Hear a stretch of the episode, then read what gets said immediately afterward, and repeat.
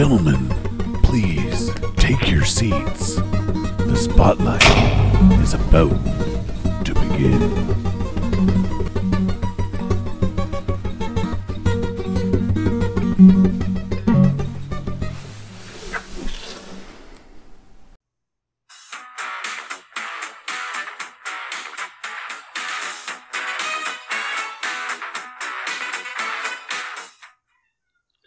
Yes, ladies and gentlemen, this evening we are covering the Ghostbusters. I'm Mystery Matt, and you're listening to the Mystery Matt Spotlight Podcast. Couldn't go without one of those, anyways, right? Change up the intro, but we can still keep the words. This evening I'm joined. That thing. God knows they've done it to Star Trek now. This evening I'm joined by Peter and Greg, and we are going to be discussing the Ghostbusters, all of them, even though sometimes I'd rather not. So, have both of you seen all of them? I have not seen the one with the female comedians. I have seen all of them, including the one with the female cast. Yeah. I have seen all of them. I wasn't a big fan of the female one. If it was the only reboot I was getting, I guess I had to be okay with it. But I'm glad Afterlife came out and fixed all that kind of stuff. I have to admit, you know, the fact that Thor was in it is, I sort of regret not seeing it. You didn't miss much. Like, when it's. There's not much to miss when you have Thor in the film. Yeah, but it was too much Saturday Night Live and not enough real Ghostbusters because to me Ghostbusters is a comedy but it's also a horror at the same time. This one forgot more so about the horror and just were doing comedy or at least what they thought was comedy. But still, you'd have to give it as a comedy horror at best. It's not a horror comedy. So even in the original too, there there was scary parts, I guess, if you were younger. But for the most part, I don't think any of them were really frightening, except for the one Baron guy in the picture. You know, he was kind of like, whoa. Well, growing up with the Ghostbusters, um, because they were like one of my top three, right? Like Ghostbusters, Ninja Turtles, Transformers. You know, those were the the apex, the apex o Matt. You know, I don't know the the ladies did an okay job. I didn't find a lot of the jokes funny. There was a lot of stuff that was hit or miss. Um, all their performances were great. The one lady who played in the I'm doing air quotation Egon position, the scientist that's really weird. Uh, she did pretty good. I think her name's Kate McKinnon. I, I I like her stuff. She's hilarious. Have you seen any? You've seen her stuff, yeah. We saw the uh, I believe it was Saturday Night Live episodes or the clips where uh, different things would happen to her, and you know she'd get abducted by aliens, or she would go to heaven, or you know uh, she would have a close encounter with a ghost or something like that, right? And she would tell these stories about how what happened to her was way different than what happened to the other two people that were also being interviewed, right? It's it's hilarious. You can find a lot of them on YouTube if you want to look them up, but I like the cameos that were in there too. Like Bill Murray was Yeah. there, but they all played like different characters, which was kind of weird. And but yeah, at the same time, it was it was. I thought they were funny. that that's what didn't feel right was the guys were there but they weren't the guys you know like dan was a taxi driver and then ernie was the i think he was a limo guy or whatever and that's what they used to or a limo or a hearse guy Yeah, uh, he was the father of one of the Ghostbusters too. yeah Yeah. well he was the uncle i think Oh, i think it was the uncle okay. either way Yeah. um that new car that they tried out it was okay if you couldn't get the real one. You know what i mean? Like you need the iconic car and i'll be going into that in a minute. Um but as a okay attempt i've seen better renditions of the ecto 1 done on non ecto 1 cars and has looked better than that one did. You know what i mean? Like Yeah, I know what you mean. Yeah. it, it was okay. Like it was, I'm pretty sure it was still a Cadillac. It still had the old fins and stuff like that, but not nearly what the other one had. Right? Apparently, the older Cadillac, the '59 that the Ecto one is based on, um, has the biggest fin for any vehicle. It, it set a record for them. Oh, I didn't know that. That's pretty cool. Besides the Batmobile, which was non-production. You know, the Batmobile was a one-off, right? These things were actually on the streets. Oh, that's cool. So the movie came out in what 1984. Do you have notes on that one when the first one came out? Yep. Uh, 1984 was the first one. Uh, then 1989 was part two. Uh, Afterlife was in 2021, and the all female cast one was in 2016. And in the afterlife, they actually state that no ghosts have been seen in something like 35 years, which completely erase the 2016. So the 2016 isn't even in canon anymore. Well, that's good then. yeah. Um. I just want to note that um, we remember the names for the three, and the other one is just the one with the female cast. Just, just something I've Kinda. observed. Yeah. Ghostbusters one, Ghostbusters two, Ghostbusters Afterlife, and then 2016 with the ladies. Like we don't we don't even call it Ghostbusters. We're just like that other one. But Nothing a lot of people that. feel that way. Not just people that like. I don't know. There was a big thing that they were saying that oh, if you're not a feminist or if you're against women, uh, you're gonna hate this movie and down bash it. And I'm looking at it going, no, I love all of these actresses. They're all hilarious. The movie had very little plot or anything going on that was comparable to what I was hoping to get. I think I have to agree with what you said earlier, Matt. Um, like, yeah, they're all comedies, right? Comedy horrors. But that one in particular, and even in the trailers, it wasn't so male, so much the female cast as it was the fact that it was more tongue in cheek, uh, more Well- straight up humor, like almost Yeah. zero zero horror. And I just wasn't interested. And it was the the cast were comedians who were better known for a quasi vulgar slash slapstick type of humor, which Yeah. really isn't my style either. So yeah. Like if they renamed it Saturday Night Live Presents The Ghostbusters, have at it. Have at it. You got a whole brand new series there where you can make it extra campy, extra whatever. But in the 2016 movie, they made a pussy fart joke. The original Ghostbusters would never have to go to that area of filth to be able to achieve comedy. Is my point. and perhaps that's something to go into when we're talking about comedy and how comedy has changed over the years and some of the things that because it does seem today in modern comedy there is a tendency to, towards vulgarity and slapstick right more so than a structured um, uh, joke delivery Yeah. So yeah, uh, number two of the Ghostbusters, the one that everybody forgets about, kind of, sort of, but not really. Um, Greg and I were speaking just before we started how the painting creepy as hell. i agree Gave me nightmares. Just ask my parents. Yeah, that one freaked me out too.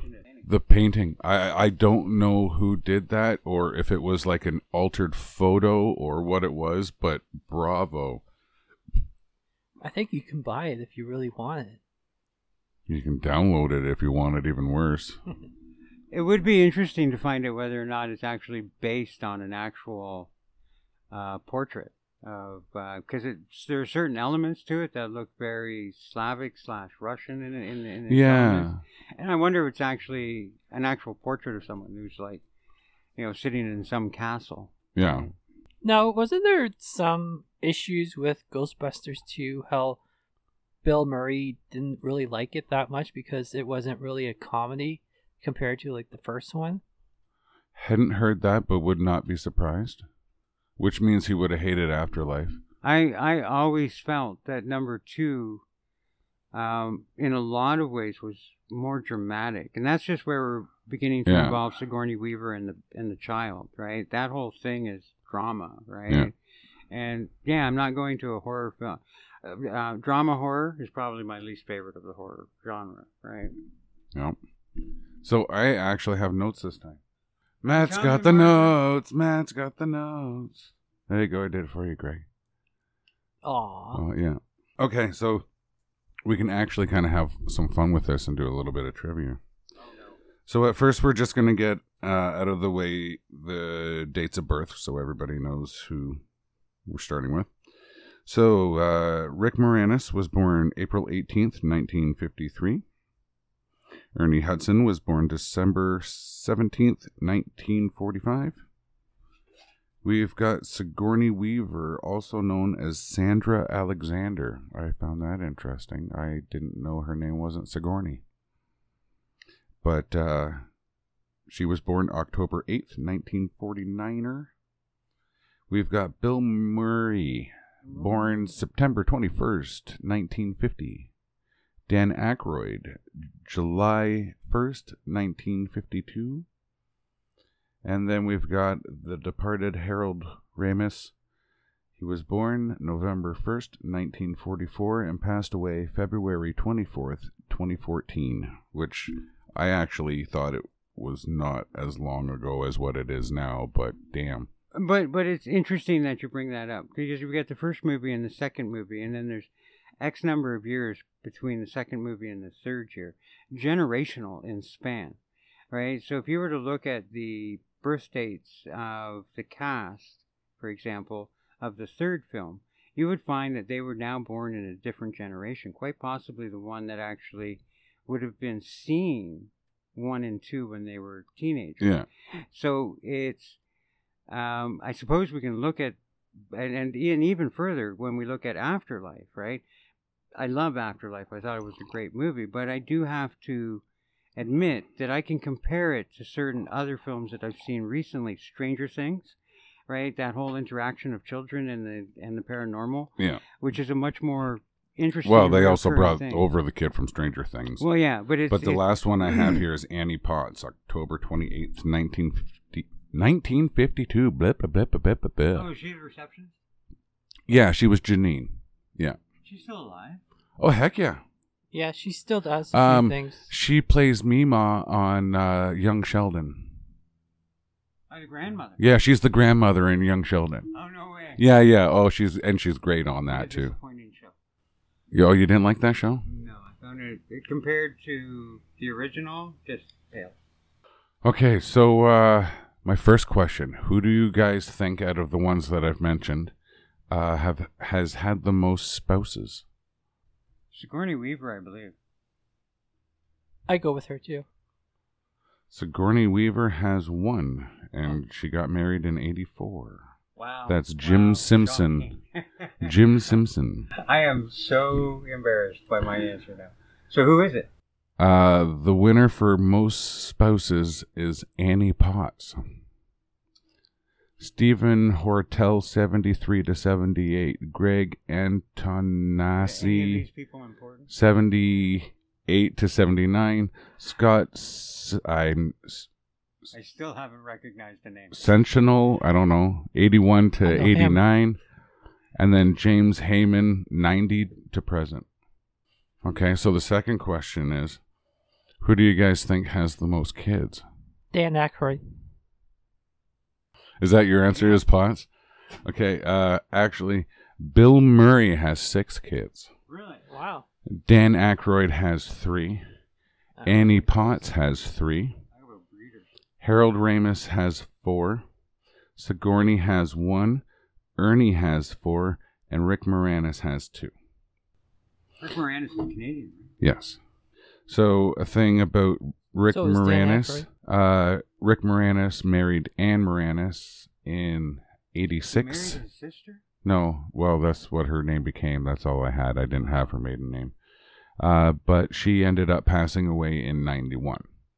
That's why we haven't seen him on TV or in very many movies, is because he took on full time daddy role. He's got two kids at home, you know, and Um, which one was it? Uh, Bill Murray or Dan Aykroyd, who was either married at one time too, or very much in a strong relationship with uh, the oh, what is her name? The woman who played Rosanna Rosanna Dana. are you talking about Donna Dixon? I have no idea. Because Dan Aykroyd married Donna Dixon in 1983 to present. Bill Murray married Margaret Kelly in 81 to 96, and then Jennifer Butler seven or 97 to 08. Uh, Ernie Hudson married Jenny Harbour, 63 to 76, and then Linda Kinzingberg, 85 to present. Uh, Harold Ramis. Gilda Radner. No, I don't have a Gilda Radner. Yeah. No. Uh, Because I, re- uh, it's just one of those things. I remember in my younger years that one of the memes going on about Saturday Night Live, when Gilda Radner dies uh, because of her cancer, there's a moment in time where one of them, Dan Aykroyd or Bill Murray, goes into like a funk, right? And it's supposedly because of the relationship that they were involved with, right? Drama. yeah, lots of drama. So Harold Ramis uh, married Ann Plotkin in 67, and they divorced in 84. Then I would so want to change my name from Plotkin. from Plotkin? Yeah. Yeah, maybe. I suppose you know it's. It, I'm going to do a total segue here, but there's a, and, and again, no one please be offended, but there is a huge cemetery on Nash Road here in Hamilton, and a good quarter of it is taken up with the last name Hadcock, Yeah, you guys got to get way closer in on the mic. and came up and, and There we yeah, go. and and yeah, and that whole quarter is just the last name is Hadcock, which I guess you know makes for a prolific family. So you're saying you can relate? Yeah. Okay. Then in 1989, Harold Ramis married Erica Mann. Yeah, M A N N. I figured. Yeah. So yeah, that's all the the main cast. I didn't do one of these for the kids because What about Slimer? Wait, what do you mean? Who voiced Slimer? Who married? How many How, many- I marriages don't was know. he? Uh, well, according to the 2016 one, he just recently got a girlfriend. Oh, that's good to know. At least I think that was him in the 2016 one. Yeah, they stole a car or something. I don't think it's him though. You don't think it's him? I don't think it's Slimer. It could be In Afterlife, they have Muncher. Yeah, Muncher. Yeah.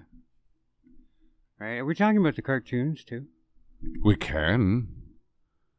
I could go on forever about the cartoons alone because the storylines that they have in that is just phenomenal. You could have Ghostbuster movies for years. I always was more of a fan of the real Ghostbusters for the Yeah. cartoon. Well, and in the same vein, we have to mention the ones that weren't known as the real Ghostbusters, just known as the Ghostbusters, and they had the monkey and the ghost car.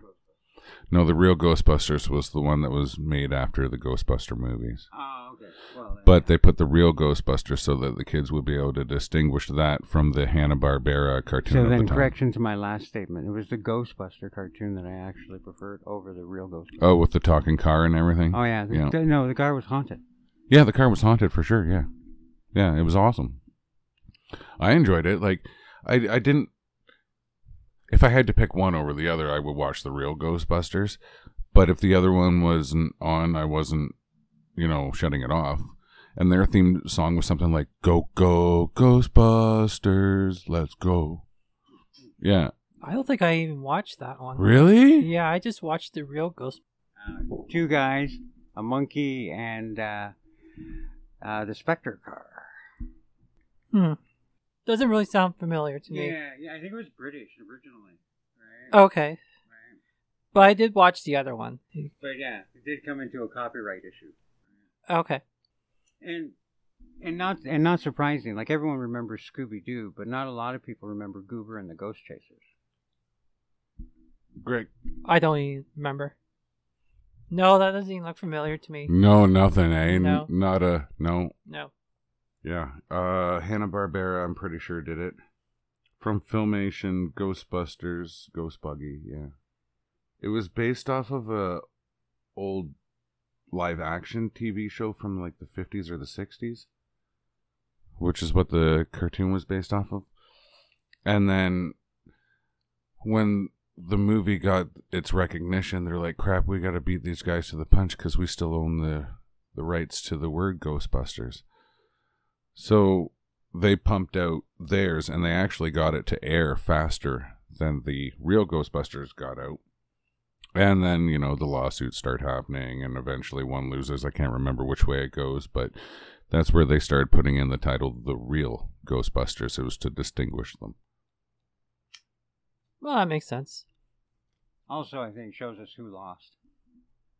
Yeah, Yeah. It's like uh, Yeah. WWF versus WWF. Feel free to move the microphone, guys. We got to get you in there better. Oh the man, microphone moves. absolutely moves. So when I was growing up, the Ghostbusters, I used to watch the cartoon all the time, and then when the movie came out, it was obviously out the same time I was. Like it, had already existed, right? And I was growing up with the cartoons. So it's one of these things that I hate talking to you about with these movies, right? Because you understand that I had to pay to go to the theater to see all these movies the first Yeah. time, right? They weren't in syndication at all. and and the things that I'm growing up on, like that I'm really loving, are actually things that are coming out the same year I'm born. So like Ninja Turtles was a year before, I'm pretty sure. But then you got like the Transformers and stuff in there. You've got the Ghostbusters in there. All these different franchises that growing up I just stuck to, even though they were technically before me. They were about as old as I was, and there was no such thing as like little little kid TV back then besides Sesame Street. Like, you know, you had your odd ones, but they all involved puppets of some sort. a lot of the cartoons and all that really were still airing in the 90s too, right? So, I mean, like everyone, like even people that were born in the 90s were able to watch all these cartoons from the 80s. Like, Yeah, like the Flintstones were always on all the time. all the time. yeah. Yeah, Star Trek the animated series now available on Netflix. yeah. But when I first sat down, and my parents are like, "Okay, if it's too scary, let let us know, and we'll turn it off." And I sat there and I watched the whole thing. And when I first saw the car come out of the station, being exactly like the car from the cartoon, I lost my mind. I'm like, how did they find a car that looks like the cartoon car, not knowing the movie came first? Right? Because I grew up on the cartoons. That's what I was allowed to watch. Right. Yeah. So then, ever since then, I kind of had a, this love affair with the Ecto One. It, it's such a unique car. They don't make them like that no more. They turned like frickin' buses. And yeah, go. You were gonna say something? No, I was just listening to you. Sorry. Oh, okay. Attentive listening. Attentive listening. Greg's good at it. He's even making eye contact, and that's what's throwing me off. it's all good. So we're at 23 minutes, so I might as well talk about my favorite part of the Ghostbusters, and like I said, it's the car. So, Now, it's it's neat that you go there because um, I, I do get the, the image that it's, it is just an iconic vehicle and it's so recognizable as a statement. Um, I regret that if there's one regret I have about Afterlife, Yeah. um, they it was really non uh, unclimatic um, when the car is revealed again when Ecto One is shown. right? yeah. it doesn't have that moment like when we see Anticlimactic, the. Millennium Falcon for the first time in the last three movies, yeah. right? Taking off from the desert floor. you know, spitting out a little sparks Yeah, like- here and there, you know. Yeah, like I was like ready to stand up in my seat and cheer, right? Yeah. But I didn't get that feeling for, and yeah, and I felt I should. I felt it. It was a good enough It- it vehicle needed- to deserve that. It needed a bigger center stage. Um I even if you guys at home have heard of this YouTube series, it's called Cinema Sins, and they watch a movie and they pick out all the different problems with it and they start a sin counter up at the top and usually by the end of a movie they're up in the hundreds because sometimes he gives like five for one incident right? Like oh mention this in this movie. That's super cliche. Five points for that. And he just like throws it up but he had mentioned that like the male character the the finn uh i don't know what his character's name was but i think his actor's name is finn something. He's the guy from stranger things.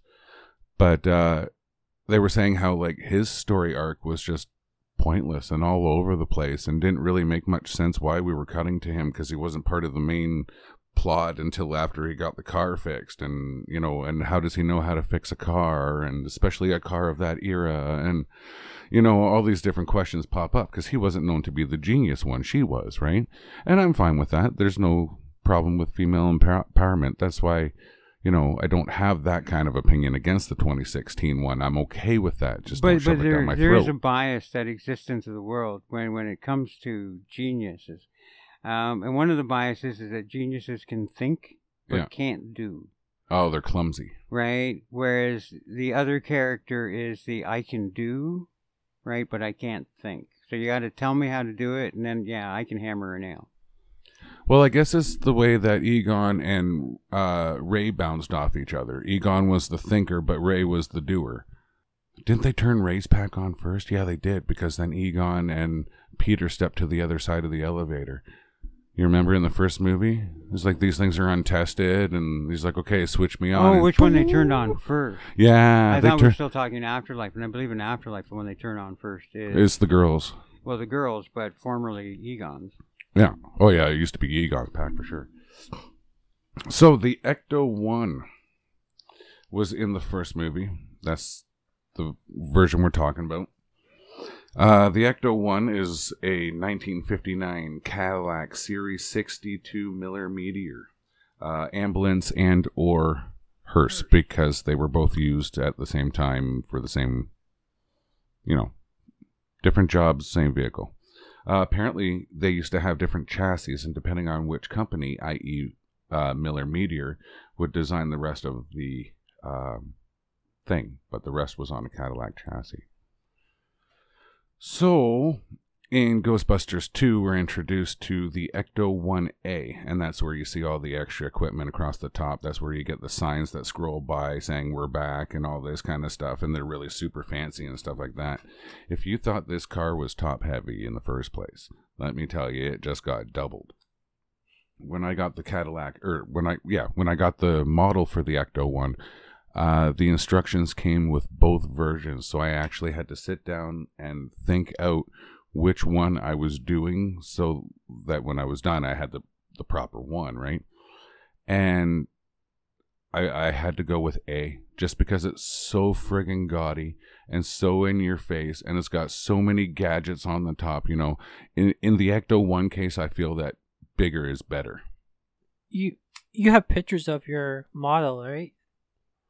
Yeah, I think I do somewhere. Yeah, Yeah. if not, I can take new ones because it's on the shelf. Oh yeah, that's right. Yeah, So- I, I don't put her away anymore just because the basement's too damp and I don't want the white to go brown. Yeah, Yeah. oh, that's cool. So I'll have to take a look at it again. Yeah. before I leave. Yeah. uh, you can actually slide out the uh, plates that are on the sides that usually say, you know, scroll with the uh, LEDs saying we're back and, you know, this is who you call and all this kind of stuff.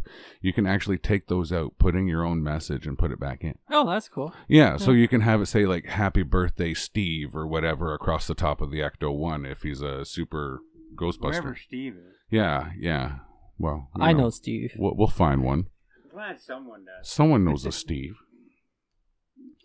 So after Ghostbusters 2, they put it in Universal for a bit, I'm pretty sure. And then eventually it got moved to a back warehouse and forgotten. 30 or 35 years later, it would have been 30 years later, I think, in 2020, they took the Ecto 1, so remember that's from the first movie, took it out of storage and restored it back to new. Like brand new. Oh wow. Yeah. Uh, this thing, they wanted to upgrade it a little bit too. So they actually ended up putting a DVD player in it and all this kind of stuff.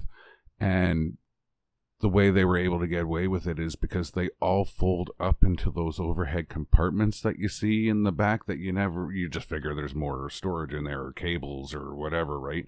You don't expect a DVD player to come out and drop down from there, but they added that. So that was the Ecto 1. And then I got thinking, well, the movie came out after 2020. Why would you make the Ecto 1 back to brand new if you're just going to dirty it back up again for the movie? And that's where I went digging. So when they restored the Ecto 1, they went to also restore the Ecto 1A. However, to restore Ecto 1, they had to borrow parts from the 1A and could not finish it. So then the idea was they were going to convert the 1A into a 1. So they did that, and when they finished restoring that, that's when they started with the, the weathering and the rust proof or the rusting look. It, it's there's nothing actually wrong with those cars in the movie. They're brand new. They're just painted to look like crap. Like I even saw a clip where they were taking like literal dirt from the ground and just picking it up and throwing it at the car to make it look weathered. Yeah, distressing is a whole department in film. It's, Mhm. uh, uh, prop distressing and uh, costume distressing, and it's Yeah. literally, you know, to make sure the shoes look like you just walked through mud. Yeah. Um, I just have a question though. Uh, I've been to a few Comic Cons and they have the Ghostbuster vehicles. So is that just like a knockoff? A that they- lot of them are fan made. Okay. Or there's also um, car studios uh, in the southern states that make movie cars. Like you can go and get like your old Pontiac Trans Ams and have it made into kit. The only problem is they're getting really hard to find 59 Cadillacs. Okay. They're, they're yeah, just that makes running sense. out. They're just, and most 59 Cadillacs have been converted into an Ecto 1. Very cool to know. Um, so, like I mentioned, Ecto 1 is now in brand new condition and it's used for promotions. It drives around. Actually, we might have seen, no, because we haven't been since 2020. So, no, that one's not on tour. So, the ones that we saw was somebody else's. Um, I believe it was the Ghostbusters fan club out of New York or Boston or something that actually had one done up almost perfect movie accuracy. But so then the Ecto 1A, like I mentioned, got converted into an Ecto 1 and became one of the cars in the new movie, in the Afterlife movie. Well, you can never do a movie with just one car. So they went out and they found another 59 Cadillac and converted it into an Ecto 1. So they had two working Cadillacs for that movie, plus the brand new one that they did up in 2020 for promotions. Then they went out and bought a third Cadillac and cut it into six pieces so that they could get interior shots when they were doing filming. So, from my count, there's four different Cadillacs, all done up to be the Ecto 1, and the Ecto 1A no longer exists. Wow, that's crazy. But it's good to know, like, you, all that his history and everything, right? So- The uh, one that they cut into a bunch of pieces for interior shots, it's known as the Ecto Buck. I'm not sure why. I couldn't figure that out. and the one scene in Afterlife where the Ecto 1 gets air, 100% CGI. There's no fucking way you're getting a car that weighs that much to leave that much ground and land without causing a huge fucking crater. yeah, that's true. Those things were 20 feet long. 20 feet? Wow. I, think, I think it was 20 feet, yeah. That's really big. That's a good. That's a yeah. huge car. Well, it had yeah. to hold a laying down casket in the back, right? Right, that's right. Yeah.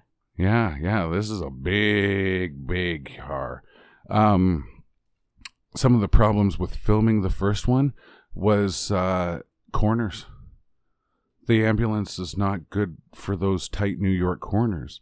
Like in, in some of the smaller areas, especially where their firehouse is, the thing almost tipped over every single time because it's so freaking top heavy. Yeah, I believe it. Especially if you're going really fast and like if they're chasing something, right?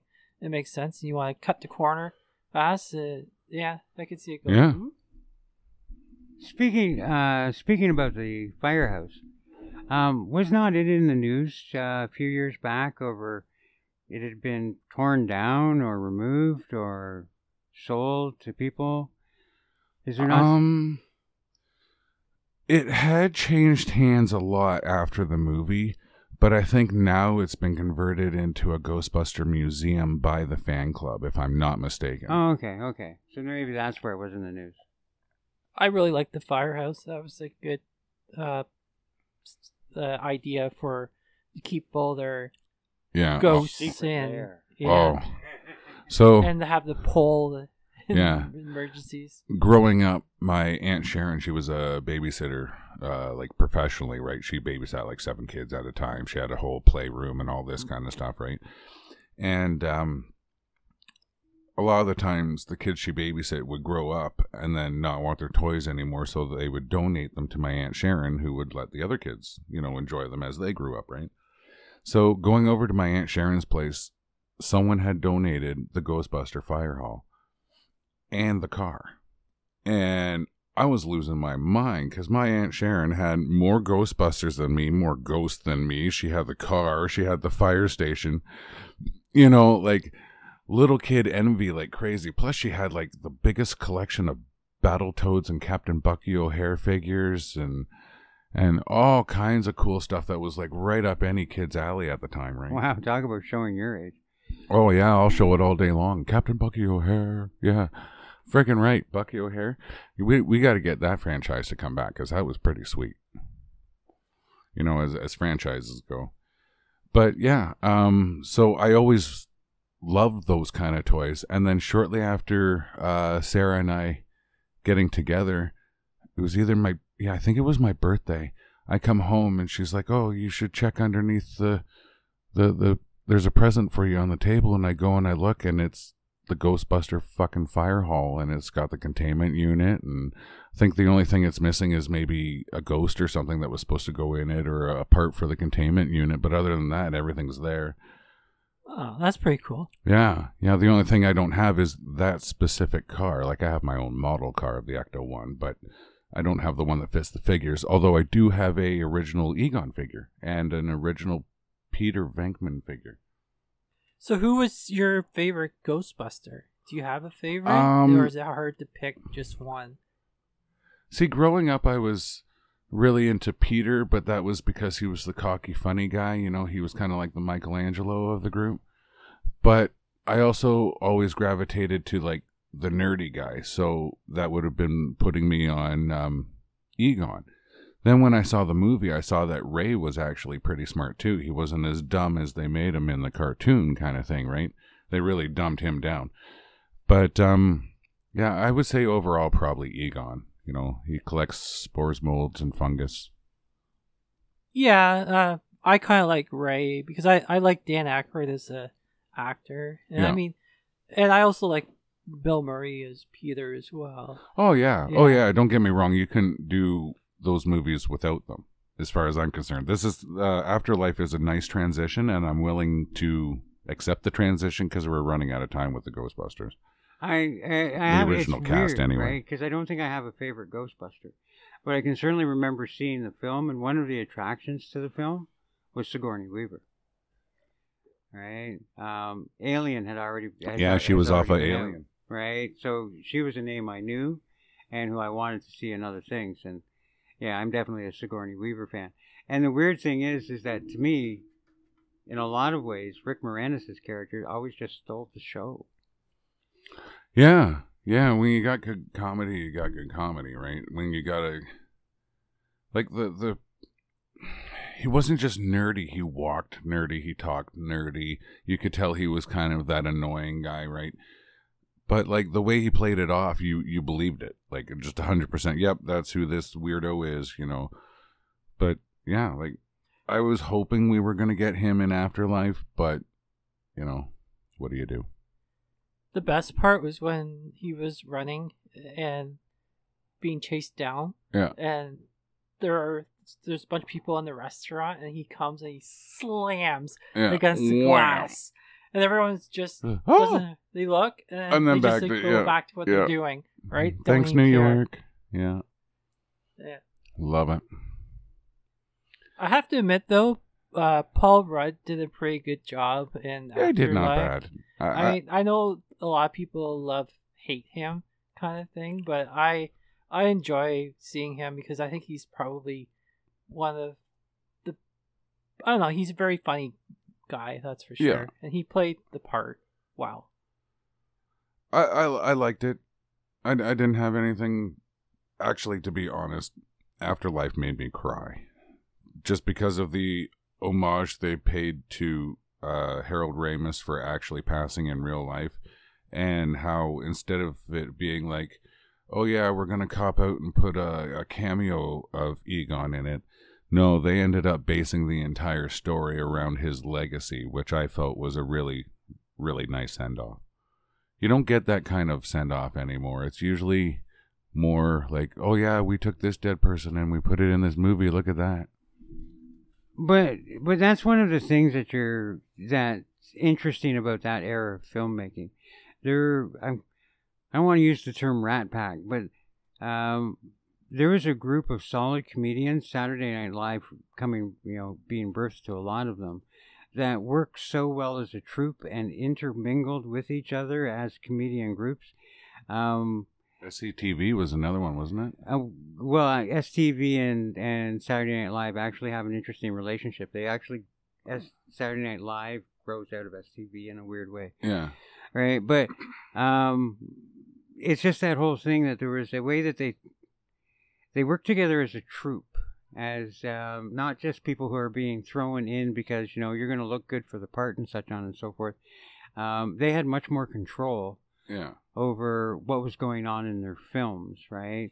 And maybe and maybe I'm just biased because Well, that is Dan, the age where I'm in my 20s, yeah. right? So these are people that um, were molding my ideas towards life and such on and so Yeah. forth.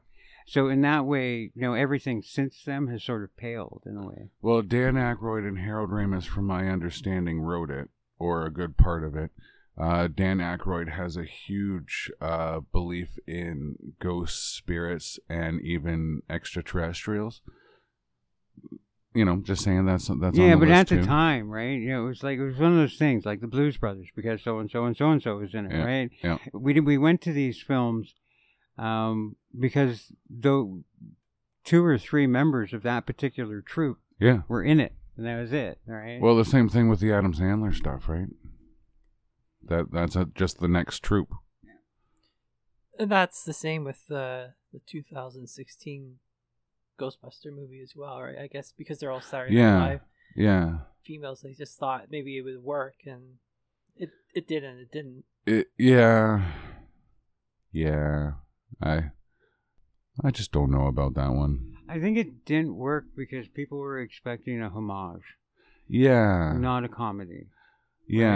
Right? They, was, they were supposed to be reverent in how they touched the subject because we had glorified it for so long. Yeah. Um, and when we look at Afterlife, suddenly we've got that reverent film. Yeah. Like the 2016 one, I didn't mind that they were all women. I just wanted a better plot, a better, you know, reason to be there, a better passing of the torch. The curse of being a sequel, especially in a trilogy. Yeah. But then like Afterlife came along and did the torch passing properly. And then it's like, okay, I like this better. You know, it had nothing to do with it being all women. That's whatever, you know. Six of one, half dozen the other, right? So, are you okay with them doing another one after Afterlife? Because that's I think they are doing another Um sequel in a couple years. Yeah, I'm okay with it. I think they somehow have to, now that we've seen Ecto again, maybe try and make a new one. But I don't, I don't know if you can get to the same iconicness as the original. Well, I heard the rumors that they're going to go back to New York City for the next one. Really? Because that's where the guys they took it back with them. They took it back home with them to New York. Right oh, are they scene. still using the original Ghostbusters in the new movie? I think so. If that's the case, I'm all down for it. As long as they all want to do it. I hope people don't get creeped out that a bunch of old guys are hanging out with a bunch of young kids because you know there's always going to be that group that asks that question. But I see the whole thing as the passing of the torch. Like this is Egon's grandkids. You know, Uh, it's funny that we're talking about this because because when the afterlife ended, I got the impression like yes, everything was going back to New York, but we now had the foreknowledge that this thing, uh, whatever it was, would repeat itself on a regular basis in different places across the globe, and I got the impression that we were building branch offices, right? So it's like, and now we can do as many Ghostbuster films as we want because you know, you know, um, Ghostbusters Dubai, go, you know what I mean, right? London Ghostbusters, right? yeah, Right. So we can move it as a franchise with a whole new cast and solves the problem of aging. yeah, yeah, yeah. Even start different branches. Like for example, when I made my Ghostbuster costume, I had it, it written on my uniform that I was branch 905. so that you knew the area code in which I was operating out of, right? You had to have authenticity, right? Make it look decent. I didn't even have my last name written across the thing, and it was a blue jumper instead of a gray one. Oh, there's a little bit of information for you. So, in the Ghostbusters movie, they all had the same color jumper. But in the cartoon, they all had different colored jumpers. Do you know why? Character identification. Uh, the, the Um, main uh, reason, yeah. Yeah, and that would be the primary reason. They actually also do it in a lot of sci-fi films. If you watch sci-fi films, they're all in a different colored spacesuit, and it's so that when they're behind a black drop, right, Yeah. and, and with the full visor on, we know who the character is by the color that they're wearing. Well, in the actual cartoon, in like episode one, if not two, uh, the Ghostbusters had taken their uniforms off after fighting the Stay Puft Marshmallow Man, and they were covered in marshmallow and stuff still. So they stuck them downstairs by the washer. Well, the washer is right beside the containment unit. Some spiritual energy leaked from the containment unit and reanimated the clothes to be ghost copies of the Ghostbusters, and the Ghostbusters had to fight themselves, and then after that, they all got different colored jumpsuits. I actually remember that episode. Yeah, I remember that too. yeah. So that's what happened to the the monocolor jumpsuits. They they got rid of them all, but I'm glad that they gave a reason for it. You know, not just like oh well, you know, we're gonna do the Ninja Turtle thing. They're all color coded, so we're gonna do that kind of thing, right? But yeah, um, they also tried to bring it back, and they did like the Extreme Ghostbusters cartoon, which uh, take it or leave it. They had another one or two different episodes or spin-off cartoons that they tried with, and I wasn't a big fan of them either. Granted, I didn't watch much of them either, to be honest, so I can't really judge either way. What about any of the games? Like I, I myself, I spent a, a good year and a half playing the uh, GPS um, Ghostbuster game, where you went out throughout the city and actually hunted. Ghosts. Oh, the uh, Pokemon Go like one. the Pokemon Go like one. Yeah. Uh, that one was good. Um, any of the ones for like the normal Nintendo and that kind of thing, they're notoriously bad. Um, some people would say no, they're not bad. They're just hard. But you know, whoever, which way you want to go with that one. Um, they came out with a Ghostbusters video game. Uh, I believe it was originally for like the 360 era, and I think I originally had it for the Wii, if I'm not mistaken.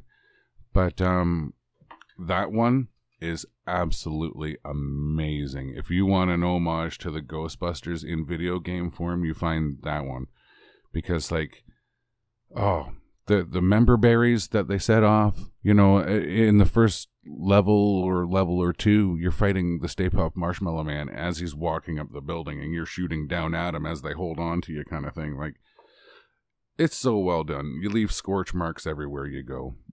You know, um now there was another ghost that made a reappearance in Afterlife, eh? which one? The Stay Puft Marshmallow Stay Man. Puft- well, Actually, a lot of Stay Puft Marshmallow Man. well, you can't have it without him, right? That was my favorite part. The baby marshmallows. Oh yeah, that was God, they're so sadistic. Like watching what they do to each other, and it's it like was so funny. zero fucks given. Like the one's on fire, and he's happy about it. Oh, I know, right? You know, he's like, "Oh, look, I just harpooned three of my brothers with a skewer, and they're they're having a great time." Like, wh- what kind of sick little weirdos are these? I know, right? And then Paul Rudd's character meets him, and he's just like, he gets bitten by one, and then he's just like, But the first little cute yawn, my Yeah. daughter was almost crying with how cute that was. She's like, "Oh my god, daddy, that's so adorable." I'm like, "Yeah, just give it a second. They'll, they'll be harpooning each other and waffle makering each other and and even at the end when they were fighting them at the end, they were vicious little things. Oh, yeah. yeah. yeah, they were almost worse than gremlins. Small dog syndrome. Yeah, oh yeah. And, and how do you defeat something that destroys itself and loves it? You know, That's a at one point you could actually order Stay Puft marshmallows. They were infused with caffeine. Yeah, I think I remember that. Yeah. yeah. yeah. I don't know if you can anymore, but at one time they were a thing. I dressed up as one for Halloween. St- yes, you did. Yeah. Uh, that wasn't the year that I did my Ghostbuster, though, was it? No. no, no. But I remember the costume was one of those inflatable deals. Yeah, that was pretty funny. Yeah, yeah. I, l- some of those are really great. Some of those inflatable things. Uh, oh yeah, the the, skele- the skeleton. Yes. when I made my proton pack for that first Halloween party, oh Sarah, I thought she was going to kill me because I had uh, building supplies on the floor for like three months. I still so I, I feel so bad at times from that first one because I shed it over all of their furniture. Oh man, yeah, fun fur. Yeah, you were the witch doctor that year, weren't you? Yeah, with all the fun fur and the different skins and stuff that were all fake because we don't kill things on purpose. You know, for one night you're gonna kill a fox. Why? You know that, that doesn't make sense. So yeah, um, then when Ghostbusters two came out as a kid, I was like, okay, yeah, now I'm old enough to you know really understand what's going on, and that's when I'm like, oh, these guys got serious because the goo alone was scary. It coming out of all these different taps and stuff like that. Like, if you can't get away, that's freaking freaky. I, I think I think for me you're right. One of the scariest parts is the scene uh, where they're looking at the river in the subway, the the slime river. Yeah. Yeah, that that was a really good scene. And then you see it- all the goo coming out, like what Matt said, like every all the apartments, people were turning their water on, their showers or Yeah. whatever, right? And back then, there wasn't this great big technology to do effects like that, but they did it anyways. So it was, you know, saying something. It was probably all like, you know, just on a giant syringe and they just pushed it through the taps or something. But J E L L O. yeah, yeah. Oh, it was so good. Yeah, and of course we already talked about the picture being like Super freaky. Yeah. super creepy. What'd you guys think about the guy who played the little minion for him? The uh the Hello Dana, I'm happy to Um, see. I that know guy. him from other character. From eh, he- Yeah. he's pretty much typecast in that character a lot. Right? Oh, he creeped me out himself. Um, uh, and I and I do find him creepy because you know the role he's playing is the How are you in the baby? right? Right, but um, uh, there are some movies that he's in where he actually plays a full-on villain, and if you think that's creepy, when he's playing a full-on villain, he he can do that really, really Well, then then they like CGI'd him or superimposed him into that uh the nanny kind of um um you know like the old nanny with the the buggy and when he came to pick up the baby but he was a ghost right? He was part ghost part himself and it had like his face mixed with an old nanny but he was dressed in a dress and had a uh, what do they call it a pram or a or kind of an image of a possession.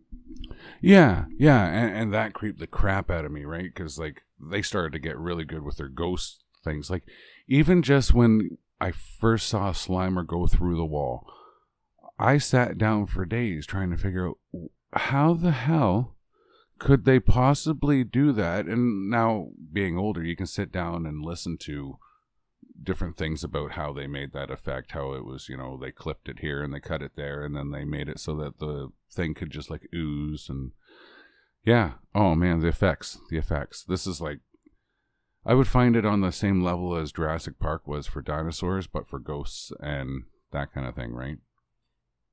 Yeah, and there will never be like another Ghostbusters franchise like this, right? that amazing no Yeah, no, No, I mean, we- nothing's gonna come close to it. nowadays we've seen it all already And one of those things to say about the '80s, the when it comes to movies, the '80s really was the decade of ghosts. Yeah. Right? Poltergeist, all the Well, Poltergeist it- movies. Ghost itself comes out in the '80s. Well, and then we go into the 90s and everything's about gross and slime and snot and sneezes and, you know, and demons and all that kind of stuff. But yeah. Uh, some of the ghost toys were creepy. At as least we finally got out of the slashers of the '80s. Yeah. One of the toys I had as a kid was a toilet, and he had wheels, and as you pushed him along, the the top of the bowl would reveal his eyes underneath, and the bowl would open, and he's got this great big tongue and teeth and stuff like that. And they had some messed up, messed up. Like they had football players that split in half, and they had great big mouths and stuff. Half the stuff from the cartoons were scarier than the stuff that was in the movie. And that was probably because we couldn't handle it if we saw it real. Oh yeah, definitely. But yeah, it makes it more entertaining. That's for sure. Oh God, yeah. Like one of my favorite episodes from the cartoon was when they were investigating the gremlins and stuff like that. Not even like the Gremlin movies, but like the uh like the World War II Tinker with Your Airplane kind of Gremlins, right? Like The creature itself. Yeah, the creature itself, not n- not the ones that you know can't be fed after midnight or get wet. Not those ones. The other ones. Not Mogwai? Not Mogwai, no. Which is what my mom's Shih Tzu's nickname was for the longest time, Mogwai, because she looked like a, she looked like um, was it Gizmo? Yeah. Did you know that Disney Plus is going to do a series like of that? Ghostbusters. No. Oh, uh, of Gremlins. Yeah, Gremlins. Well, Well, I've got to give them credit. They've done a pretty good one on Chucky. And evidently season two's about to start. oh, I not a big Chucky guy, so I wouldn't know. I loved that series. It was so good. Devon Sawa. Whew. Devon Sawa, the kid that played Casper. Yeah, he's not Casper anymore. Oh God, He's he's a MMA fighter. really? He- he's ripped.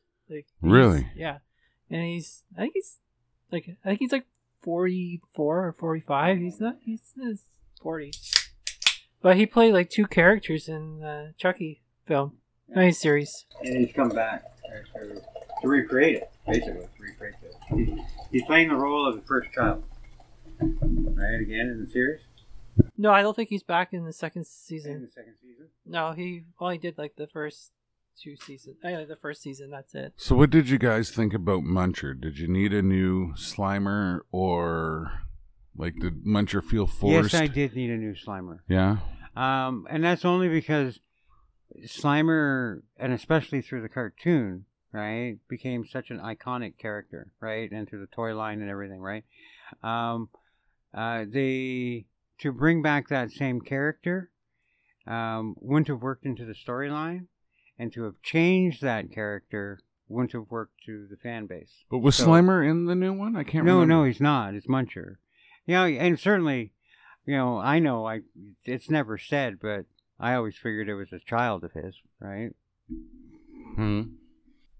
Yeah, that would be my guess too. Or it was like the next generation of Slimer, right? Yeah. Yeah. and they needed something like that in there for it to go with what they're doing now, right? Yeah. Because Slimer became such a friendly comedic ghost in the cartoon, right? We needed something that had the um, scariness that Slimer had in the original movie, which he doesn't have even in the second movie. Right. Was he in the second movie at all? I don't remember. Uh, I think he's in the background, but he's just, you know, he's one of those ghosts that they don't put in containment. He just, like, cleans the firehouse. Right. Okay. Yeah. No, like he's always eating in the background or something like that. Yeah. Yeah, I think Yeah. he goes, "Oh, you again" or something in the second movie. I can't remember. And that was the weird thing about Slimer is that he couldn't be kept in containment. He could always get out. Right? And I do believe that's actually mentioned in the second movie. Oh, okay. That makes sense. There, there was a reason to it, and I can't remember what it was. Something like he would, I don't know. I think he was, I think he's classified as one of the lowest types of spirits. So when he was in the containment uni- unit, he was actually being tortured by the other ones that were way bigger than he was, right? So somehow they ended up coming to an agreement that they were going to let this one just like chill out in the firehouse and that's usually where you saw him in the cartoon. He was at the firehouse. There was a couple times he left, but a lot of the time he just stayed at the firehouse, and that was mainly because they needed some kid appeal, kid appeal, because it, was a pretty serious show.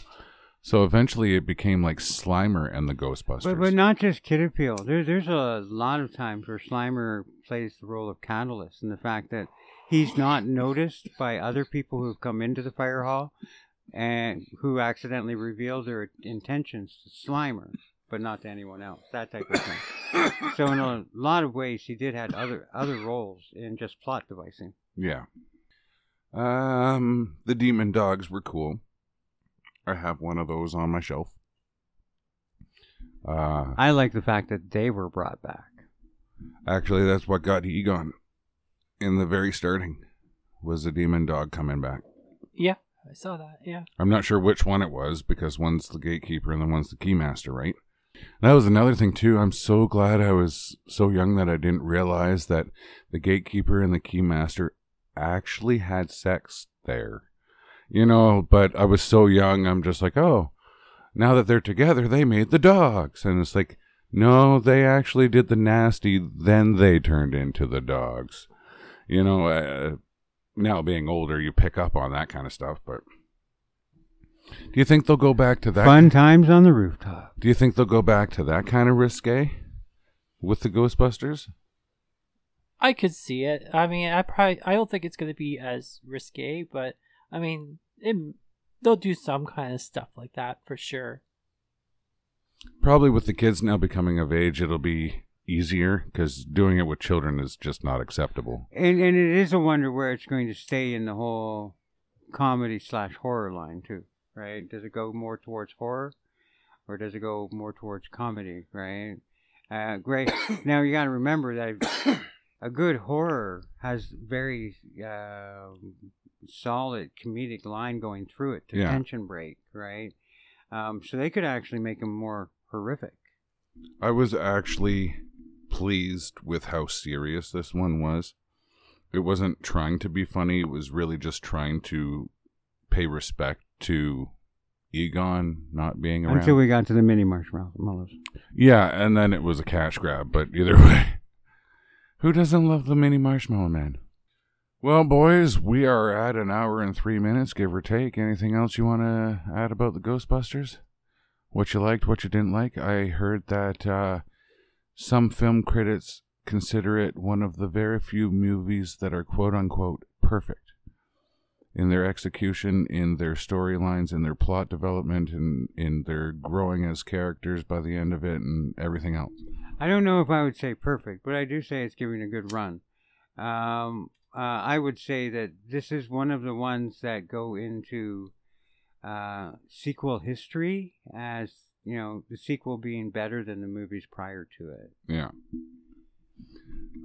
Yeah, I agree. I mean, hopefully, if they do another one, it will be just as good as this one, but it'll probably be like in a different mood, I guess you could say, because it's not really not going to be the tribute like this afterlife was, but I mean, it'll be more serious, I think, for like whatever they're going to be doing. Yeah. Certainly, one of the things Afterlife did do, and I think did very, very successfully, was meld a new audience, the younger kids, with an older audience, right? So suddenly they've now, and that's the beauty of the franchise continuing, is they now have a uh, a new audience base to grow up with the new franchises. Yeah. So they're probably going to be more directed as that age group grows up, and less and less towards us old fogies. Which is okay with me. I'm all right with it having a, a new life. I'm just glad they didn't reboot it. Like, this isn't a reboot, it's a continuation, right? And that I'm okay with. Like, they're talking about rebooting one of the Robocops uh, and negating, like, But sometimes, and that's one of the problems with aging actors. Sometimes they just have to be rebooted. Um, uh, the Star Trek reboot, for example, the original cast, there's only like half of them still alive, and But- a lot of them can barely but- walk. But that's exactly it. Instead of seeing Kirk over again, I would have rather them just make another ship with another crew because then we're not even defacing what has already been. Um, I don't know. Uh, I thought bringing I I, I actually uh, preferred um, in, in in the Star Trek universe. It was just reboot it and give us. You can make everything in the Star Trek that was old new again, and the only thing we really didn't need done again was the, another Khan storyline. Thank you very much. That's what I mean. Like we we didn't need retellings of the same story in a new timeline. I wanted a new ship. Stick it wherever you want in the timeline. Doesn't matter to me. Give me a new ship, new adventure. So that's why I actually do want to. Strange New Worlds, man. I, I, I will. Uh, I will sit here and I will like give it a thumbs up. I have watched all ten episodes, I believe there are, and wow, I was impressed. And as a Star Trek fan, not easy to do. Yeah. So, uh, yeah. Thank you, everybody, for listening this far. And uh, big thank you to Peter and Greg for coming out tonight and helping me explain how much I love this series and franchise and all the rest. And I got to talk. And Peter got to talk. He wasn't just studio audience. I uh, got to talk too. yeah, yeah, we're not so busy when there's only three of us. It's a it's a more chill chill time, you know what I'm saying? So, who you gonna call? Always the Ghostbusters, because most of the time mine goes straight to voicemail.